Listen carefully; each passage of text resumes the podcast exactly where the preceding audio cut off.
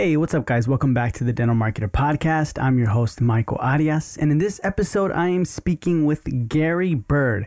There's three people in business that you need, three personalities that you need. You need the make it up. That's what I'm really good at. I'm really good at going, look at all these things out here that we could start. But then you need to make it real person. I'm okay at that. I can take nothing and turn it into something. But then you need you need that person that makes it recurring. And that's the part that I hate. I dread that part. Mm-hmm. And for a long time, I didn't have, I didn't know that, right? I didn't understand that about myself. So now when I do a project, Michael, I go, okay, I'm going to make this thing up. Who's my going to make a real person? And then who are we going to use to make this recurring? Because otherwise it's just going to be wasted energy, wasted time. That's what I would, what I would ask my younger self if I was like examining myself and saying, okay, Gary, why aren't you following through the way that you're supposed to? I would ask, what do you like doing, Gary? Do you like to make it up?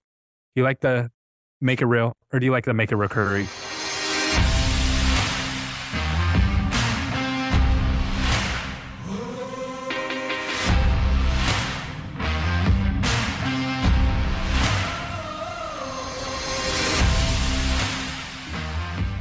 And we had a great conversation. He is the founder and CEO of SMC National.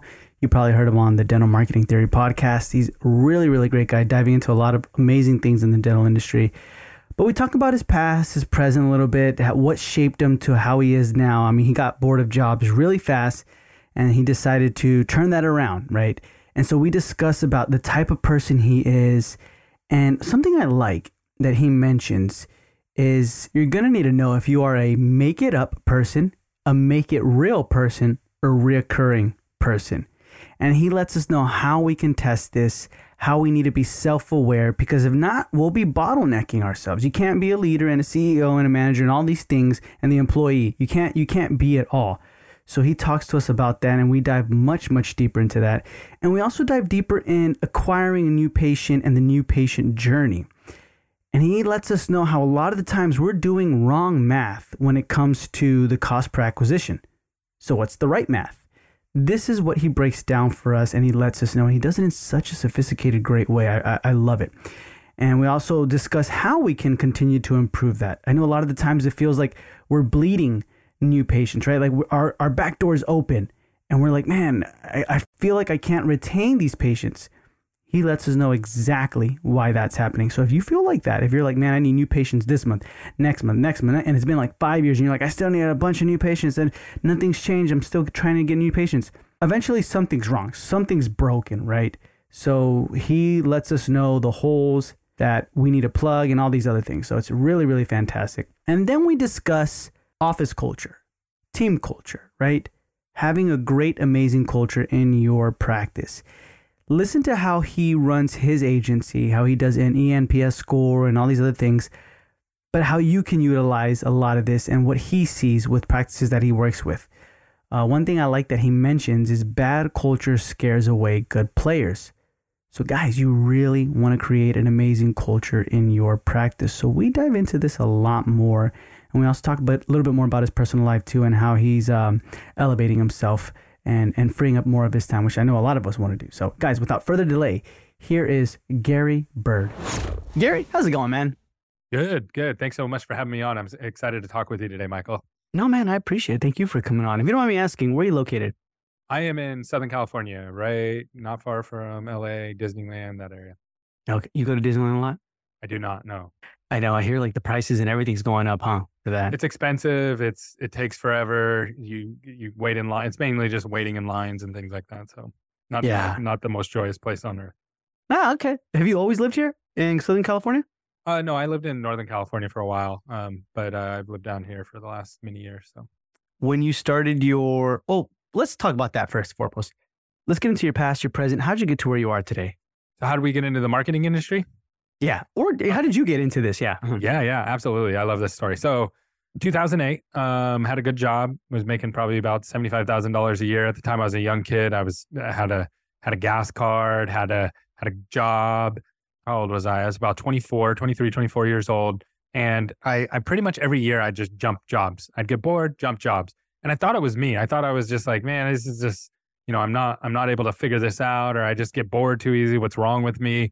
And then one day somebody came to me and said, Hey, I, I got this company. They have a piece of software that you can send emails with, and you can build a whole business around email marketing. And do you want to quit your job and come do this with me? And the software is 500 bucks a month. And then whatever else you make, you keep. And I was like, Yeah, I'm down. Let's do it. And so I quit my job and uh, went out, started doing that. And then the whole economy crashed. Uh, mm-hmm. So 2008, I don't know if you're old enough to remember, there was yeah. a massive correction the whole housing market fell apart. Houses were going up, up, up, up. And then, I mean, there's like totally people were losing houses left and right. Businesses were shutting down left and right, like restaurants. And it was crazy. It was the craziest thing I've ever seen. Even, even since probably COVID was a little bit more extreme than that, but it was very, very scary at the time. So I'm like, man, I picked, really picked a good time to start a business. That's what I'm thinking. But that uh-huh. actually created an opportunity. So at the time, no one was able, as a business owner, you weren't able to communicate with your customers unless you were mailing them. You had to send them a, a, postcard to communicate with your customers. There was no text messaging. Social media was like brand new. Businesses weren't using it yet. And there was in emails were just coming out for businesses to use as a marketing tool. It wasn't really a thing yet.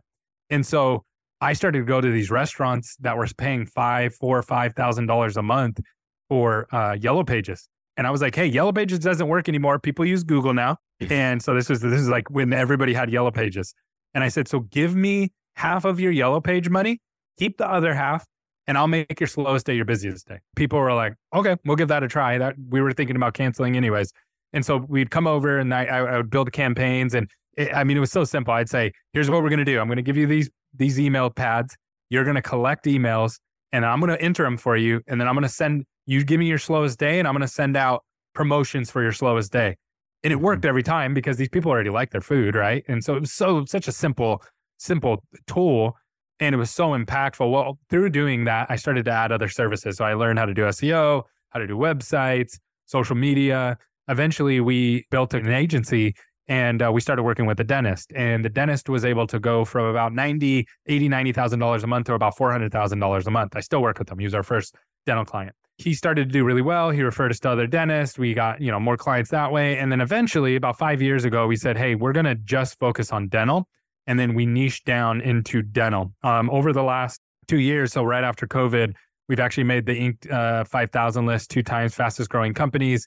I think we'll make it one more time. Just it gets to a certain point where you can't make the list anymore because it's it's hard to triple and quadruple, you know, mm-hmm. over and over and over again. So I think we'll make it one more time this next year and uh, super proud of that. And then what I'm really most proud about is we have an amazing culture. So we have great people on our team, uh, a really high ENPS score, and right now we have about 100 team members.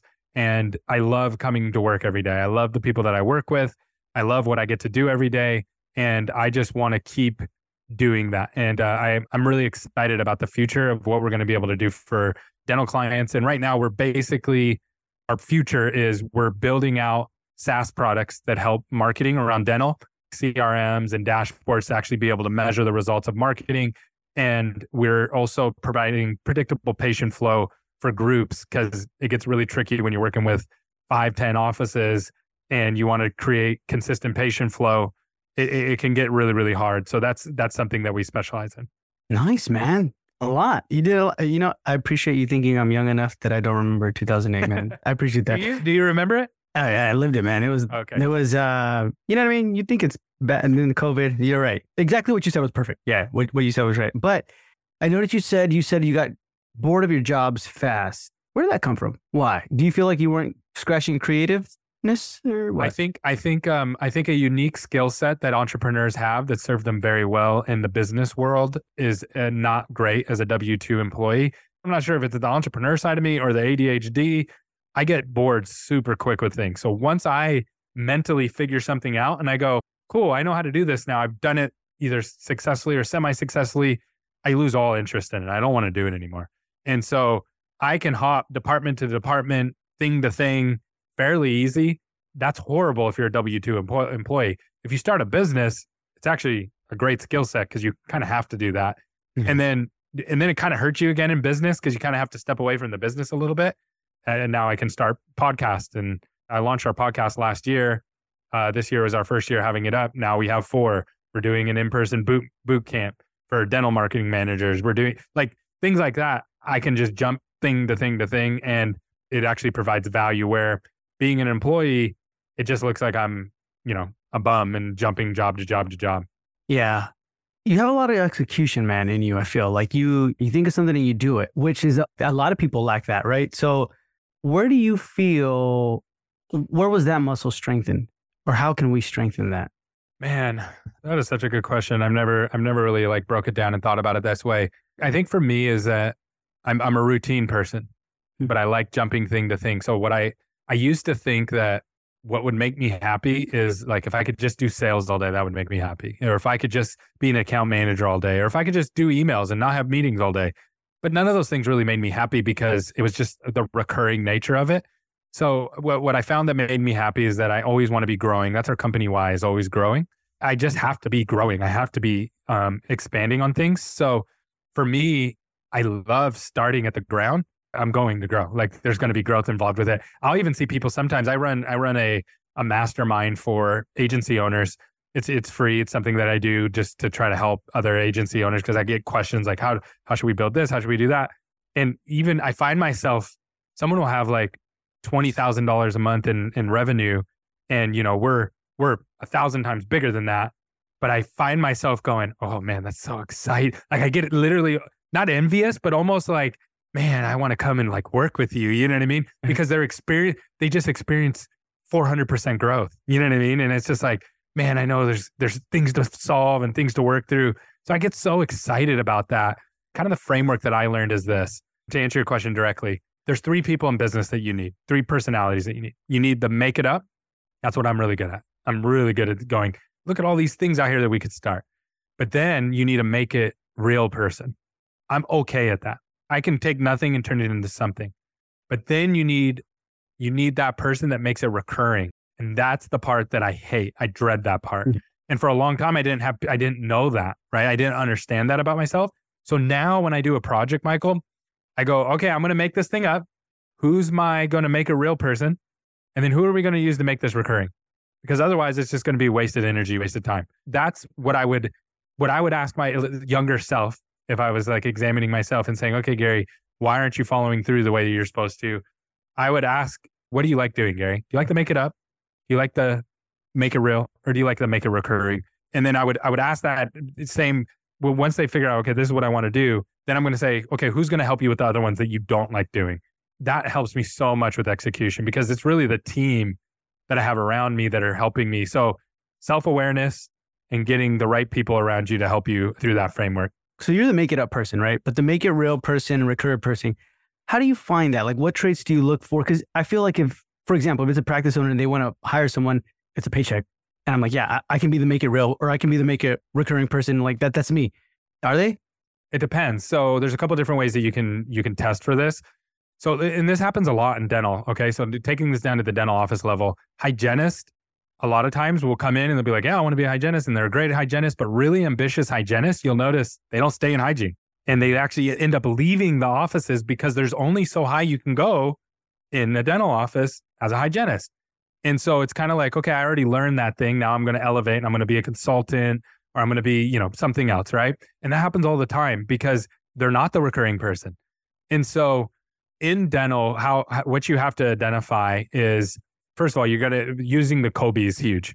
So if you have a, somebody who's like a quick start, a high quick start in the Kolbe, it's a green, the green one. Good luck tying them down, right? Like you have to know, like we're probably not going to keep this person.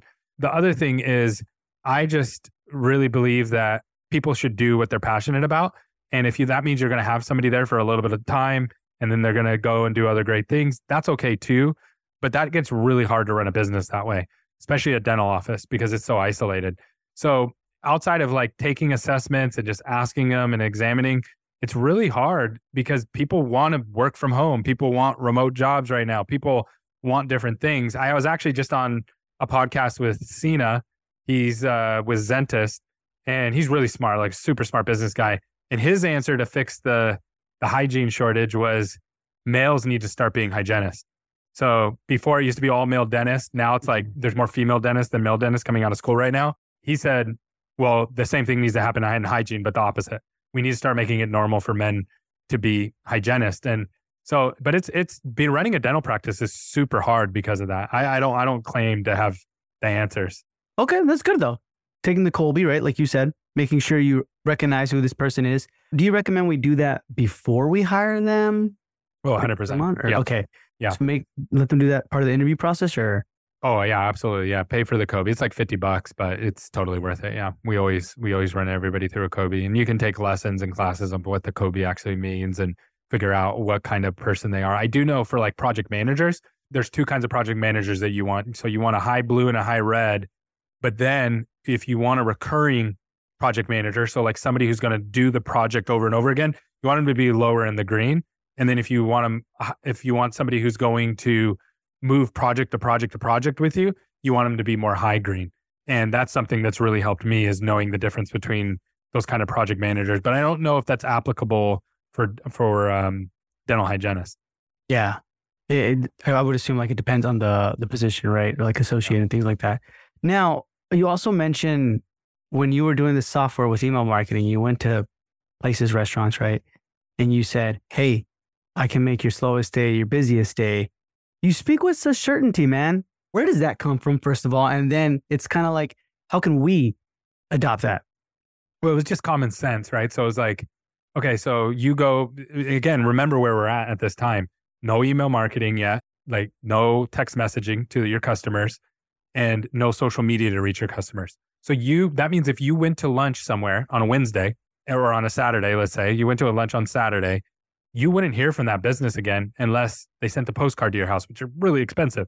So you're not mm-hmm. hearing from them. So now when I come in, what's your busiest day? And it's like, okay, my busiest day is Saturday. Okay, great. Let's collect all your Saturday emails. And then we're going to send out a buy one, get one free for Wednesday. And then the business owners would be like, well, do I really want to give away half of my, half of my, uh, you know, check there? And it's like, okay, well, what's your average check? Well, it's 25 bucks. Cool we'll say buy one, get one free. Minimum check has to be 30 bucks though. So they're going to bring somebody with them and buy a little bit extra. So you're not losing any money. And, and now you don't have dead labor time because that was a big problem that everybody had during that time was you had to have employees to be open, but then literally no one would walk through your door on Monday at lunch. And so you couldn't, that's why a lot of businesses shut down. So what I would do is that I would run, run that email to them on that day. And then what I would do is I would go to the the restaurant down the street and I would say, or the gym down the street, you know, I was working with different businesses and say, hey, I talked to the restaurant down the street. They're willing to do a cross promotion with you and get your customers in front of them and them and you guys can run it at the same time. So it looks like it's one email and we'll we'll send it out and let's cross promote. So now we're both getting the advantage of each other's databases.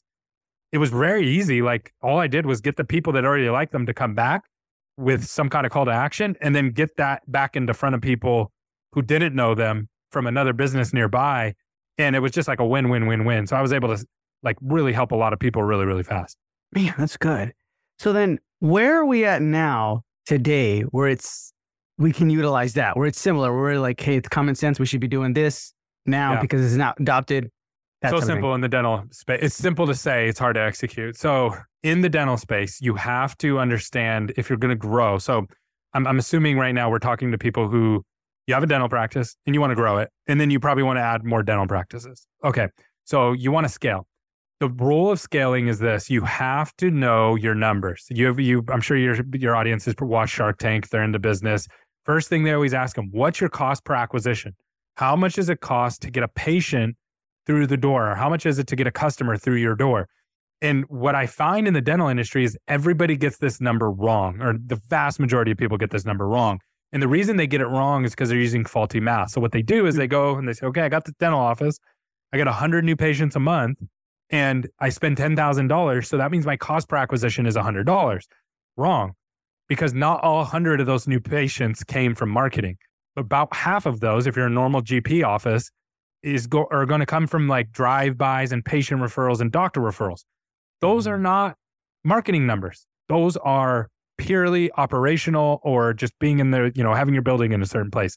And the reason this is so dangerous is if you if you use that faulty math and you go, okay, we're going to open up a new office and I need 100 more new patients, you're going to go, I only need to spend 10,000. No. You're probably going to be closer now to 20,000 or 25,000 And that's going to really hurt your bottom line when you're trying to get an office off the ground. So, what we have figured out is how to get that predictable number.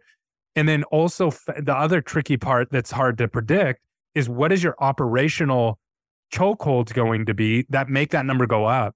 And so, what most people don't realize, the average unanswered, so we track all this stuff for all of our clients.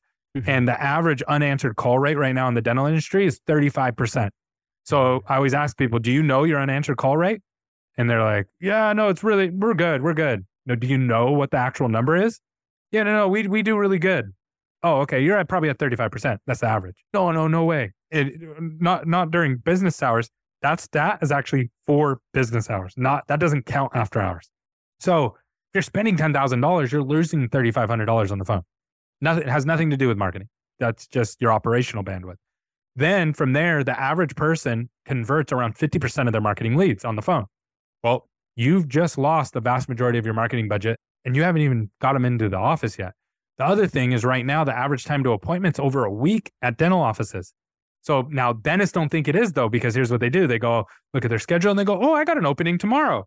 Yeah, you have one opening tomorrow.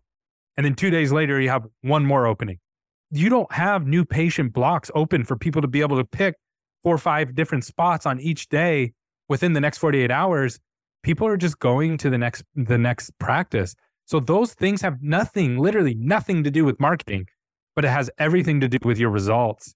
And that's that's like the basic common sense of business that you have to couple with marketing to be able to get the results that you want. Man, Gary, I can't tell you how many times we would work in the office in the practice lunchtime and we're like we deserve a break. Let it go to voicemail. You know what i mean? And and it was it was ringing you know what i mean? Like an hour and a half or two or we wouldn't even know how many times could we go out for lunch. And man that's insane. So for you out of all that what's the biggest headache for you when you're talking with a client and you're like hey you're not getting it man. The biggest black hole so the phones and the unanswered call rate the phone conversion rate and the getting patients to actually um, how far out you're scheduling them that's pretty clear because we can actually we have a dashboard we measure all that stuff right? Hmm. that's really really clear. Where it gets really really tricky is the recare rate of your marketing patients. So most offices gp offices think that their recare rate if you ask them hey what's your marketing recare rate? they're going to go oh it's around 90% okay that's for your global that's for all of your patients. What about for your marketing patients? And they're going to go yeah, i'm sure it's the same and it's not. And what they don't realize is that these marketing patients that they're paying all this money for are actually they're low trust patients. They had to call back, you know, two times because you didn't answer the phone. When you did answer the phone, the person didn't know how to answer their questions. Then you schedule them a week out. They actually show up. So it's a miracle that they even made it in. But you're only, on average, you're only keeping about 30% of those people. So you'll hear the dentists say this a lot where they go, I feel like we're just bleeding people out the back door. They actually are but it's the marketing patients. So what happens is, is you get these offices that they spend five thousand dollars a month, they get fifty new patients a month. They say their retention rate is ninety percent. Well, at those numbers, you should market for like a year, and then you shouldn't need any more new patients.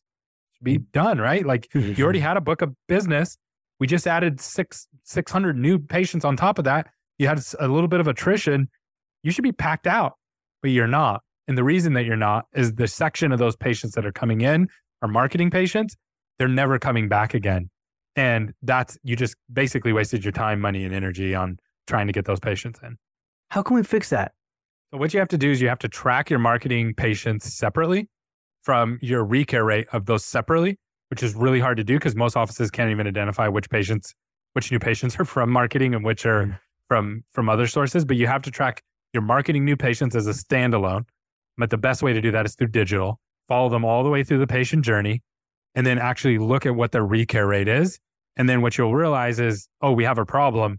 And then all you have to do is slow down with the patient. So what I have found is if you just tell the hygienist and the doctors, slow down, spend a little bit more time with these patients, get them to either recare or accept some kind of treatment. It doesn't have to be a lot, it can be a little bit. And then you win because over time they come back and they buy treatment over and over and over again and they bring their friends and family in. So there's actually a compounding effect. You're not just losing one patient, you're losing all the referrals and all the future treatment and all those kind of things as well. But you can't see it. So the PM, the practice management softwares in dental, you can't see any of that stuff. there are no CRMs in dental um, mm-hmm. that help you manage this kind of stuff and see it all the way through. And so that's what that's what we have figured out. And we're constantly building new softwares and and different things to help support around that. And so, but that's only that's the only way you can really fix that. Does your agency kind of like help with this? Yeah. So we take the patient all the way through the patient journey, all the way to getting them to come back. So we don't we don't solve that for you. Like we're not going to tell you how to recare your patients, but we're going to give you at least the number so you can look at it, and then the coaching that you need to fix it to get those patients back. So that's that's what we focus on, and what what we have found is that getting new patient leads is what a marketing company's job is.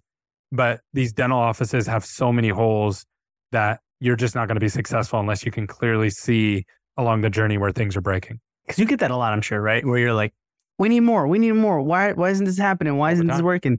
And at what point were you like, hey, man, I'm going to sit down with you and figure this working. out? Yeah. So it was funny. So I, I, my first dental client that I had, they were just killing. I mean, they were absolutely killing. And I was like, oh, cool and they were growing really, really fast. Like I said, over like a three, four year period, they went from one doctor at eighty, ninety thousand dollars a month to like four doctors, four hundred thousand plus a month, right? So they grew fast. So I was just like, okay, cool. That's I didn't even think that was that big of a deal. I just thought it was like normal. This is just dental business, right? Well, then another dentist hired us, and they didn't have the same results.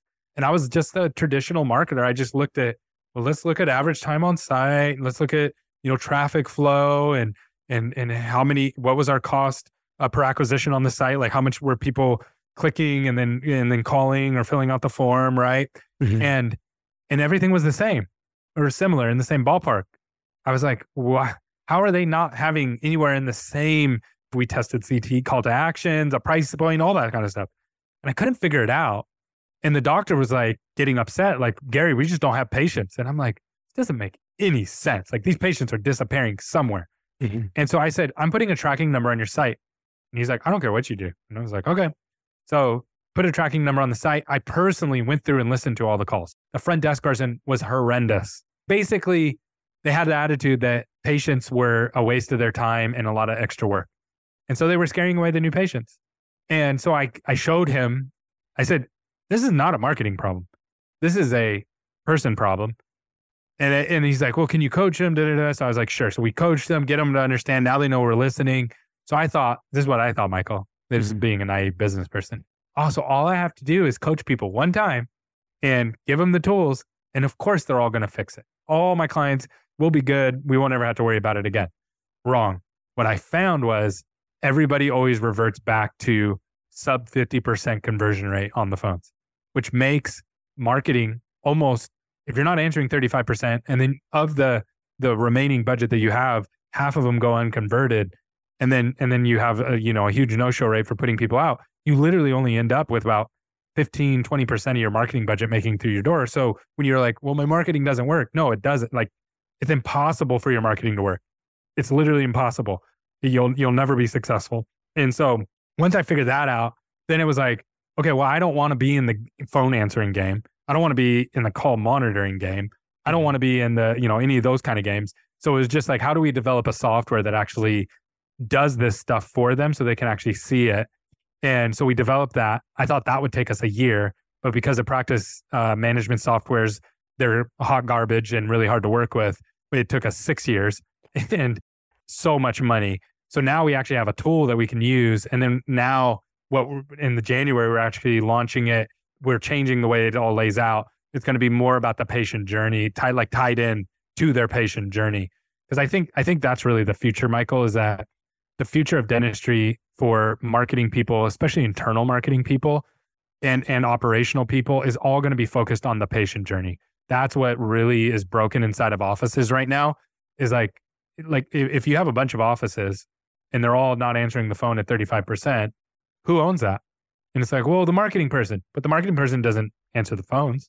Okay, well, it's the front desk. Well, the front desk is busy doing insurance claims and stuff. Mm-hmm. you know what yeah, I mean? Yeah, like yeah. they're checking in patients and checking out patients. So who actually owns the patient journey? Who who actually owns recare? Who actually owns like as you start to go through and you look at this, what you realize they're they're handoffs inside a business. And when you have a handoff inside of the business, it's easy to have nobody own it and have a lot of bleeding through that area. that's what needs to be changed in dental is like I believe that these marketing managers, we're actually doing a whole boot camp around this. I think marketing managers inside of offices, if I wanted to keep my job, I wouldn't be the SEO person. I wouldn't be the website person. I would be the patient. I would own the patient journey and I would start at the outside. So starting at the answering the phone and I would just say, Hey, here's who owns the phones, Bobby at the front desk. And here's their answer rate. How do we get this up? How, and if we can support them and help them get it up so they're not doing as much insurance claims, but they're answering the phone more, that will bring this much more ROI to the practice.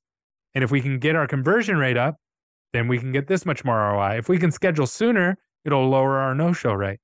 If we can, and then you just keep working into the office. Then from there, it's like, how long did they wait in the lobby? Did they wait 10 minutes for their appointment or did they wait an hour? And then when they come into hygiene, did they did they get a, a 45 minute cleaning or was it an hour and a half cleaning? And then when you handed it off to the doctor for some of the treatment, how was that handoff? And then did we get them recare? Did we get a Google review from them? That's all just part of the patient journey. And so I think that's the future of like marketing managers inside of offices is really owning that, understanding that, and then getting getting clear, actionable KPIs that'll actually drive results. I like that, man. So accountability in these systems, right? Making sure people are like, hey, Bobby, you're answering the phones. You've dropped the ball so many times. Instead of being like, well, I dropped it because I was doing insurance or like credentialing and, you know, I had to wait for a claim and check them out, whatever, right? Like they're accountable for that. Yep. Kind of thing. Yep. And how mm-hmm. can we support you so you don't have to do that anymore, Bobby? Like yeah. how, how can we how can we make sure because we're you're doing an insurance claim, which is great. We need that done, but you didn't answer 10 phone calls. And of those 10 phone calls, we think half of them were probably marketing leads. So we lost this much marketing budget for sure. And it's like, okay, so how can we can we hire somebody else to do the insurance claims? Can we offshore the insurance claims? Can we use a software to help us with the insurance claim? Like there's all these options now, but but somebody has to bring it to light. Like somebody has to actually know what the numbers are. And here's the biggest problem. I just did a, a coaching call with the DEO and had about 20, 30 offices on it said, How many people here know what your call, unanswered call rate is? Two or three knew, mm-hmm. right? How many people here have somebody who owns the patient journey? No one. No one in, in smaller offices, so 10 or less, no one owns the patient journey. And that's why things break. So that's, and, and it's the same thing in my business, right? Like we were, we're right now, right before this call, I had to get on, I got on a call with our president and we're looking at churn and we're looking at growth and we're looking at how do we actually fix this? And we're like, hey, we need to work on our customer journey. How do we shorten the onboarding time? How do we how do we make sure that we get back to leads faster? How do we make sure blah blah blah blah blah, right? Like all super important, but you have to have somebody who owns that. if you don't have somebody that owns it, then it's just going to break. Yeah, someone who owns it. Interesting, man. Okay. So that's good. If there's a practice, like you, I'm sure you've worked with many, many startup practices, right? When there's a startup practice, you know, they're kind of like super lean. Yeah. Front office, one person maybe. Maybe it's like a person who does both front office and dental assistant, right? And then they're kind of working. I'm assuming money balls are being dropped, right? At the same time, or everything's like not 100%. In that scenario, do you recommend a software or what are you thinking?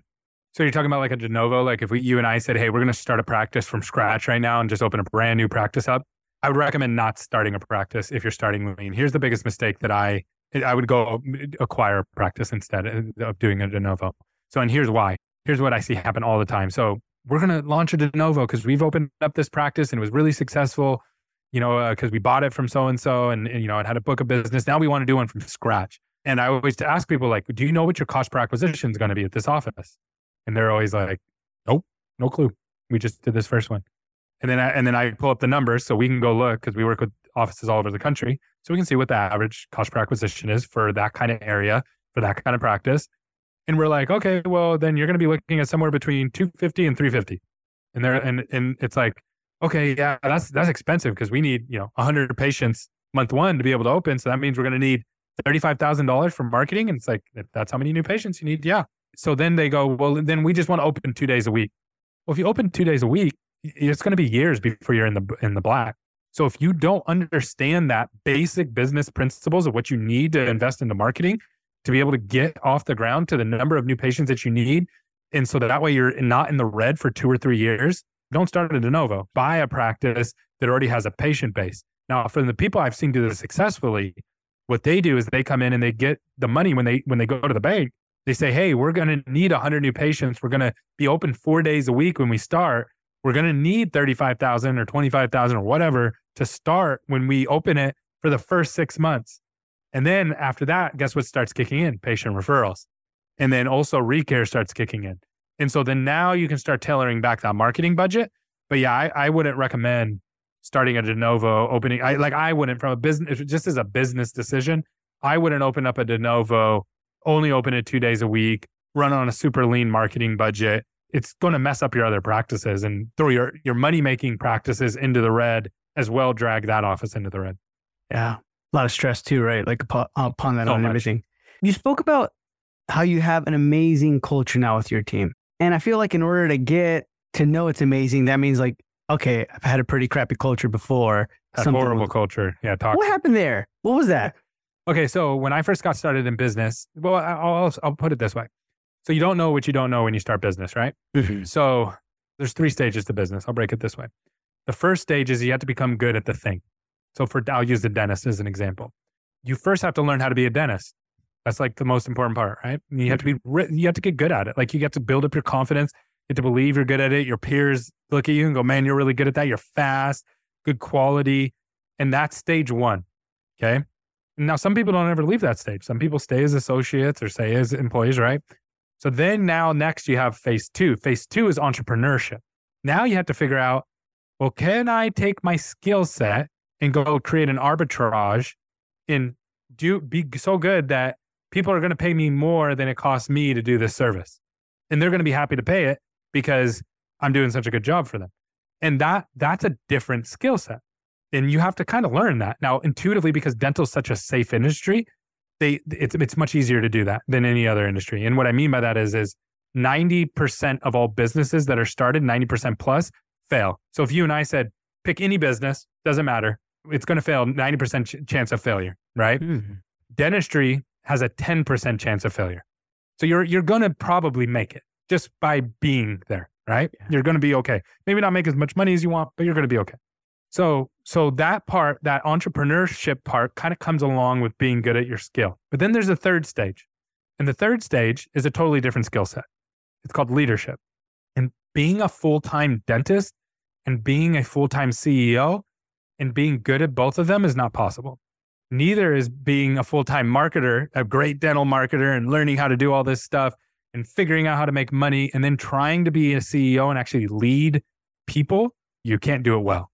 And then you, what what happened to me was is like, oh, so this is a different thing. I always thought, Michael, that because I'm good at business or because I've been successful at business, then I'm a leader.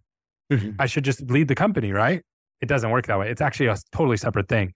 And so once I realized that I was the problem and not everybody else, and that I was the bad, you know, the bottleneck and I was the bad one apple causing the problems, not everybody else. And it wasn't, I can't find good team members and I don't, you know, I don't have people who can do what I need them to do. And we hear all these, these excuses, all these stories. What that is really, what that person's really saying, and I've said those things before is, I'm not the leader that I need to be for these people to be able to do the things that they need to do.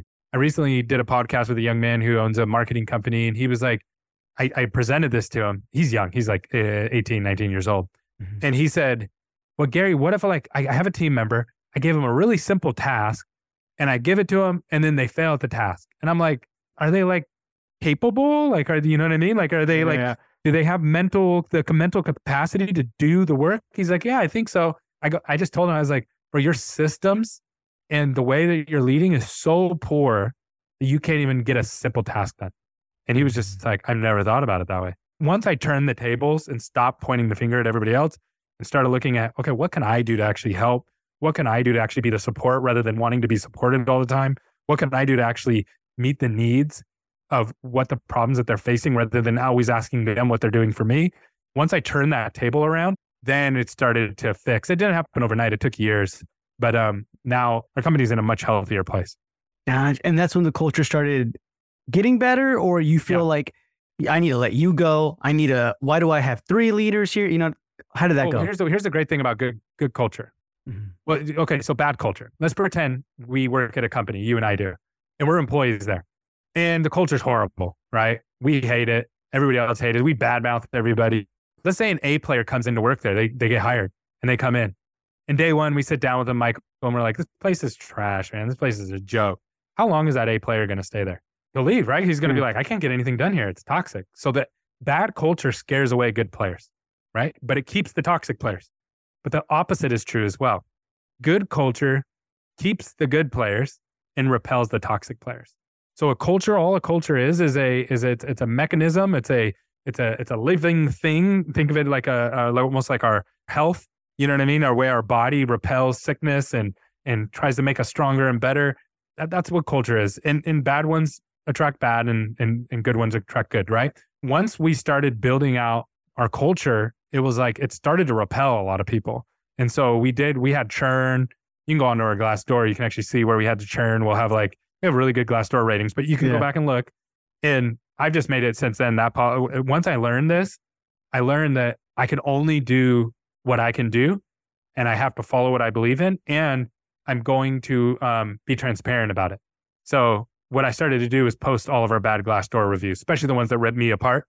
Mm-hmm. And so I would post those. I post them on social media every about once every couple months. You'll see me post one.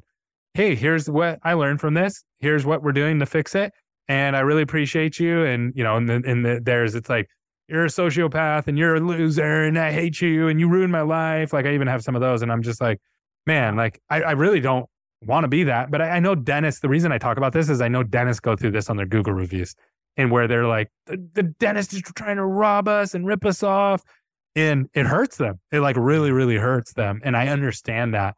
And so all you can do is the best that you can do, and be transparent, not try to hide it, not try to sweep it under the rug, but just be like, hey, we're not for everybody. Um, but this is what we are building. Here's our vision. Here's our core values. And we stand by that. And if it doesn't work, then, you know, it doesn't work. And if it does work, great. And that really attracts the right people and again, repels the wrong ones. It's kind of hard. I mean, I would think not to take it a little personal sometimes, right? Where you're like, especially they're like, oh, you're social, and you're starting out and you're turning your bad culture to a good culture. How do you know when it's like, all right, this employee was just whack or it's like, man, maybe I am a bad, a bad leader. I need to turn this around. A lot. That's one of our core values is being self-aware. So that's hard. It's really hard to be self-aware like that. To be like, how did I contribute to this? When someone's failing, is it is it the leader or is it the person? Right? Like that's that's a, hard to answer. So then, for, as a leader, what my job is is to come in and try to help them. So how can I support you? How can I help to get you where you want to go? Mm-hmm. And then from there, it's like, okay, well, how do I get this person to the next level and to the next level? And and and if they don't want to go along for that journey, then it's just like, hey, I don't know if this is the right fit for us.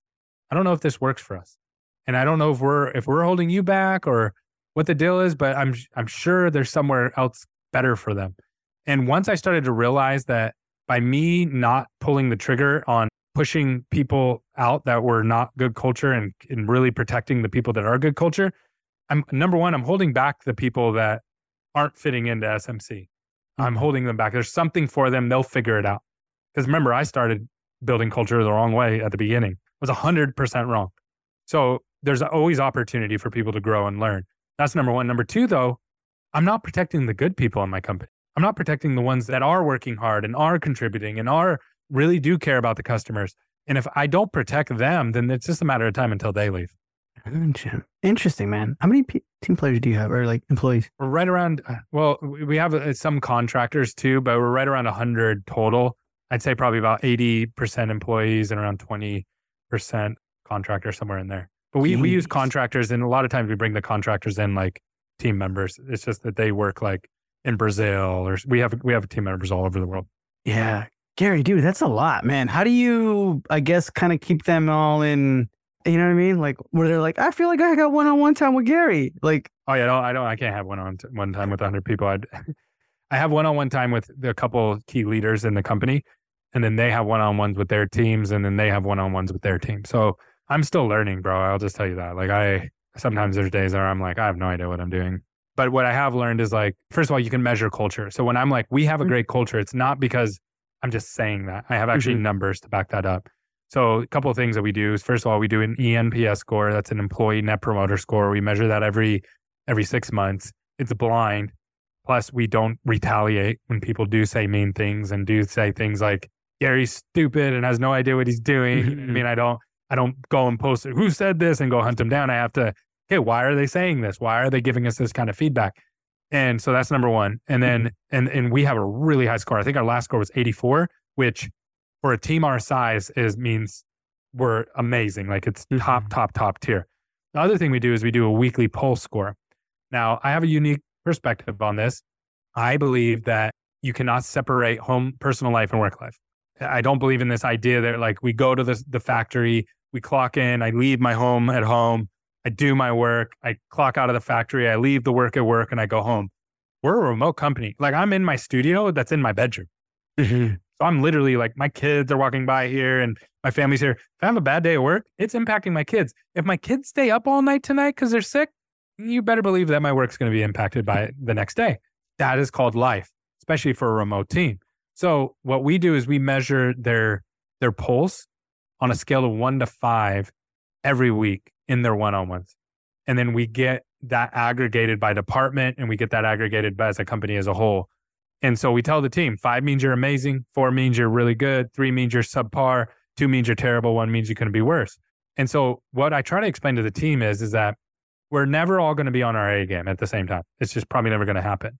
So there's always three or four people who aren't doing good out of 100 people. Our job is to support you during that time. If you're sick, we want to send you some food. If your kid's sick, we want to try to get you some help. Maybe maybe you need additional support in a different way. If you had a loved one pass away, we want to send flowers. We want to let you know we're there for you. See how we can can help you grieve or help help your maybe you're not grieving. Maybe it's with someone in your family that's grieving about it, right? And you're having to help them. You have to be able to communicate about those kind of things if you want to be able to support each other. So I really believe in in having clarity around that and measuring that number. So our average poll score every week is around a 4.5 and that's personal and business life like how are we feeling? And sometimes it goes down when it dips down below like 4.3 down into the fours. I know there's something wrong. Either like when people, when everybody gets sick at the same time, or when um, kid, a lot of kids are sick, or things are in the company are wonky. Like I, I, I can fit, I can see it in the number, and then I have to figure out, okay, how do we go support those people who are struggling? Sometimes we can't. There's sometimes things we can't support around, but we always do our best to try to figure that out.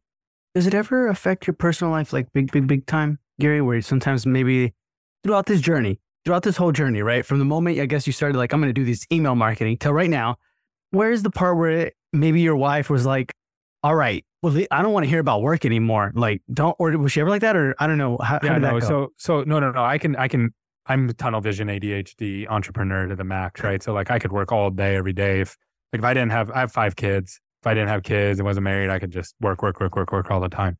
So what I have learned is that if you don't, this is for me, um, if I don't schedule it and plan it, then it won't happen because I can tunnel vision anything and just lock into something and just stay there forever. Right. So I'm very intentional about scheduling things with my family. So right now, something new I just started with my wife. We wake up early every morning. We walk three miles together. So that takes about 40 minutes, 40, 45 minutes. And we talk about whatever, you know what I mean? Like it's not nothing planned. It's just we talk. Where sometimes before we were doing the walk, sometimes I'd be busy. Sometimes, you know what I mean? And we wouldn't talk and mm-hmm. that caused problems. So it's just creating that opportunity, right? So with my kids, I take them on stuff that they like to do. So my daughter's like boba. So we go out and get boba together, just us. My older kids, I take them and kind of do not like official like business one on ones, but I have one on ones with them. Like, hey, let's meet every week. Let's sit down and talk.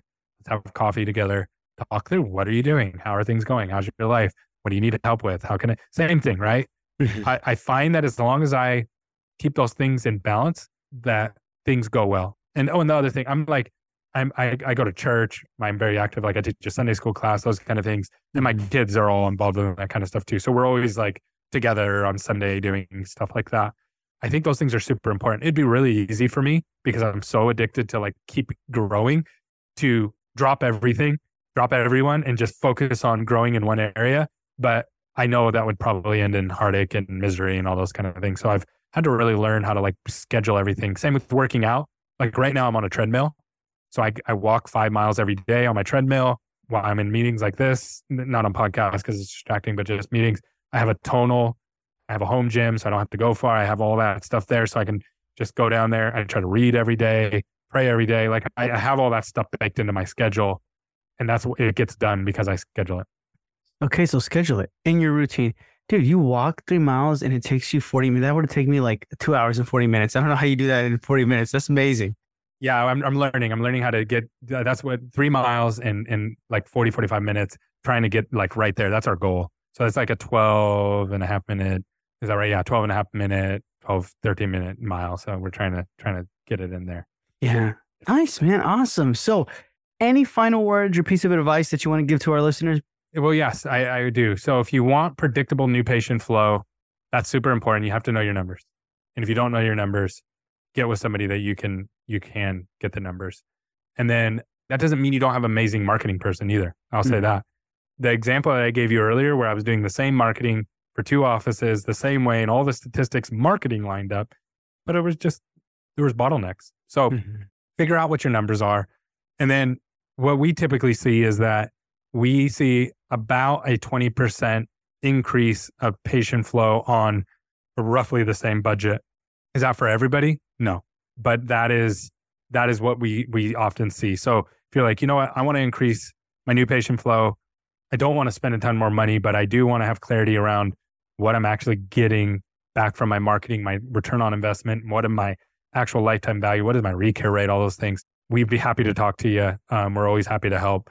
And uh, if not, if we're not the right fit, we'll be able to tell you. Because if we come back and we go, hey, the cost per acquisition is really high in your area, it's really competitive, it, it's saturated, that's just what it's going to be. It might make sense to go in a different direction, and that's okay too. So um, we're we're happy to have that conversation. Awesome, Gary. Thank you so much for being with us. It was a pleasure. But before we say goodbye, can you tell our listeners where they can find you? Yeah, so on social media, I'm the Gary Bird, um, just all spelt normally. And then uh, our website is smcnational.com. Awesome. And I know maybe a lot of you are wondering, he is not related to Larry Bird. Larry Bird, no. So uh, you can also check out our, our podcast. We have a popular podcast called Dental Marketing Theory. I, I think you, if you're in the dental industry, you'd enjoy it. And we have another one called Dental Riffs, where a friend of mine who ran a DSO for a while, and he was actually part a member or a partner in it, sold his position. We just talk about everything in the dental industry, like random stuff that only dental nerds like. So if you're into that kind of stuff, you would enjoy it. Awesome. So guys, go in the show notes below, check that out. And Gary, thank you so much for being with us. It was a pleasure, and we'll hear from you soon. Bye. My pleasure. Thanks for having me on. Gary, thank you so much for being with us. It was a pleasure. And guys, thank y'all so much for tuning into this episode. I truly appreciate it. If you want to reach out to Gary, uh, you can find them on the Dental Marketer Society Facebook group. It's going to be one of the first links in the show notes below. Make sure you click on that link. It's a free Facebook group, and you can talk to any of the guests you're listening to or joining on the conversation with other guests and other topics and posts that we're talking about. So go ahead and do that. And as always, if you want to support the podcast, one of the best ways to support is just scroll all the way to the bottom of the show notes. And if you need any of our sponsors' services, please feel free to schedule a free personalized demo or reach out to them by clicking the images or the links. And you also get an exclusive deal if you do decide to go with them. So if you want to check that out, scroll all the way to the very bottom of the show notes. And guys, I always got your back, so check out those exclusive deals. And thank y'all so much for tuning in, and I'll talk to you in the next episode.